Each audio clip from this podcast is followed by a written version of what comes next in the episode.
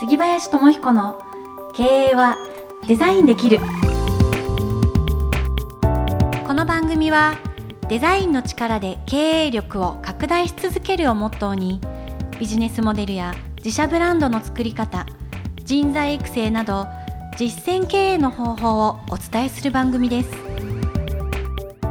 株式会社デザイン経営研究者の提供でお届けします。こんにちは。杉林智彦の経営はデザインできるナビゲーターの南雲です。そして番組パーソナリティの杉林智彦さんです、はい。よろしくお願いします、よろしくお願いします。えー今日はですね、うん。ラジオネームエンデさん。うん、えー47歳の方でうん、製薬会社の CEO はい、ということですね、はい。男性の方です、はい。ありがとうございます。ありがとうございます、えー杉林さんこんにちは。こんにちは。えーいつかの放送で杉林さんは、うん。100人規模の会社のコンサルティングをしているとおっしゃっていた気がするのですが、うん。えー実は私も大変興味がある分野の話でして、うん。えーいつか杉林さんにコンサルをお願いしたいという夢があります、うん、えーそこで今日はこんな私の勉強のために、うん。コンサルティングの使い方についてうん。お話ししていただけると嬉しいです、はい、というコンサルティングの使い方。はい、コンサル業の人を会社がどうやって使うか。てことだとは思うんですけど、はい。まあ一つお伝え、これおいくつ？47歳はい。の社長様ですよね。はい、製薬会社、ねおそらく何名かその、まあ、こおそらくねこのぐらいの規模感100人ですよね、まあ、あの社外役員の方とかあの顧問ですとかということをお雇いになったことはご経験としてあるのかなと思うんですけどもあまりうまくいってなかったんですかねそのコンサルティングの使い方にお話、まあ、ひょっとしたらね、この番組に送ってくるということは、うん。その可能性もありますね。うん。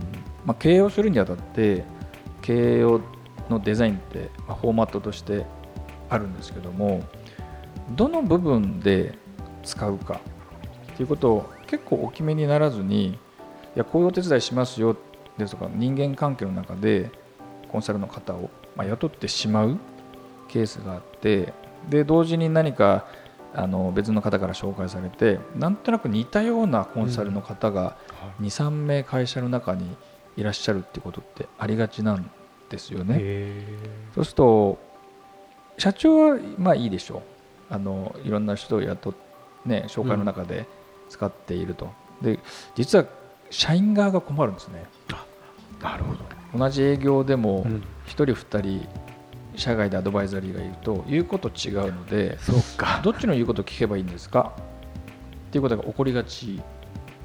実際そういうことあるんですか？あります。まあ、ほぼそういうことで混乱を生むケースがあって結構ですね、あのーコンサル好きの社長みたいにいるんですよ。あ、い。ろいろ雇っちゃうみたいな。まあ、あのコンサルの方なのではい。お話もうまいですし、はい。まあ、社長がそ社長の相談役として雇うには十分何人雇っても構わないと思うんですけど、社員レベルになると、うん、混乱の元になりかねない。になることも多々あってですね、はい、そこは一つこうケアをしてあげないといけないなとこういつも思うんですね。ので、まあ、まずはこのやっぱりお金をフィーが発生するので一番はあのこの経営の中の、まあ、いろんな分野があって、まあ、いろんなそしてステージがあってうん。売り上げを伸ばしたいことに困っているのかそれとも部門ごと製造部門会計部門営業部門それぞれにテーマがあるのかどの分野でご活躍いただけますかっていうまず限定バージョンなのかなんとなくぜ経営の全体見てっていうとあの社員が困るケースがほぼほぼ出てくるっていう。ここに限定してやってくださいっていう交通整理をあのまずされることをやるといいのかなっていうにはこういつもうん。あのお仕事を私もいただいている中でこう感じていることですね。交通整理ですね、うん。そういう役割を担っていただくと。うん、でもいいんですよ。あのコンサルティングが好きな社長がいるのでその場合は自分の相談役としてあのあまり社員とこうそんなに触れずに行くっていう方も結構いらっしゃるので、それはそれであの社長としての立ち位置をいつもこう見てくれる。あの要はチェックしてくれたり定点観測してくれるっていうコンサルの方がいるので使い方を明確にはい。されるとよりこう効果的であのいいなというふうにこういつも思います。そうなんですね、うん。はあ。そのコンサルを雇ったことによって混乱者は元も子もないので、うん。まあ、そういうところをちゃんと意識してうん。コンサル、ね、方をこう起用するって私のいう。場合は、まあ、コンサルというよりもその顧問か、まあ、社外役員かどちらかにしてくださいっていうお話をすると、うん。えってなるんですね。うん。なんでえってなるんですか？つまり社長が役割をあまり明確にしたくないっていうケースがあってああそういうことか。ぼんやりと、うん、で私がこの間もそのご契約いただいたあの企業様はうん。私と同じような分野の方が2人すでにいて、うん。私は何の役割すればいいですかっていうと同じことをこうそのすでにいる2人と同じような役割をおっしゃってきたのでなるほど。っいやであれば私いらないんじゃないですか、て思いますよね。うん、っていう話をしたり。うん。まずはそのことをあの交通整理ですうね、ん。されるとうん効果的にいくんじゃないかなと思います。とわかりました、はい、まあ、こういう話はよくありがちということなんでね、うん。まあ、そういう意識でうん、コンサルティングを使うと確かに効果的かなと。そう使った方がいいですね。なんとなくやると使われます。ってください。使ってください。我々を使ってください。それでは、はい。今日もこの辺りで一言、はい。杉林さんからはい、経営のためのヒントをはい、よろしくお願いします、はい。社外のコンサルティングは社員の立場に立って使ってみましょ杉林智彦の経営はデザインできる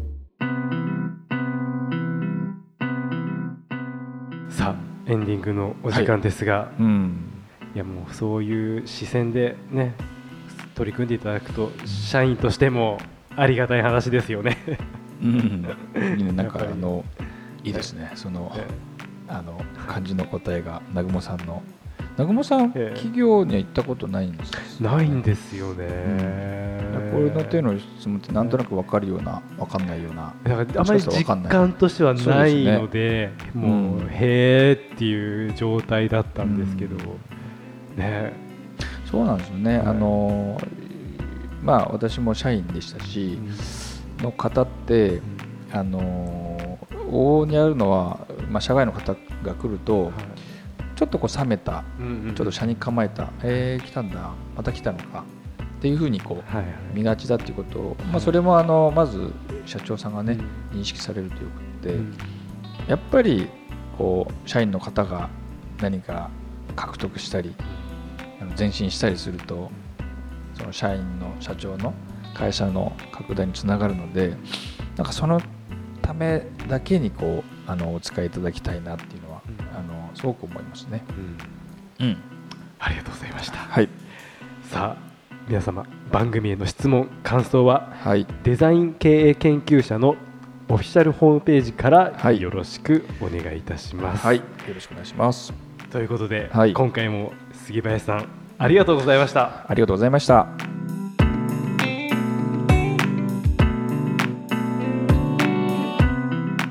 この番組はデザイン経営研究者の提供でお送りしました。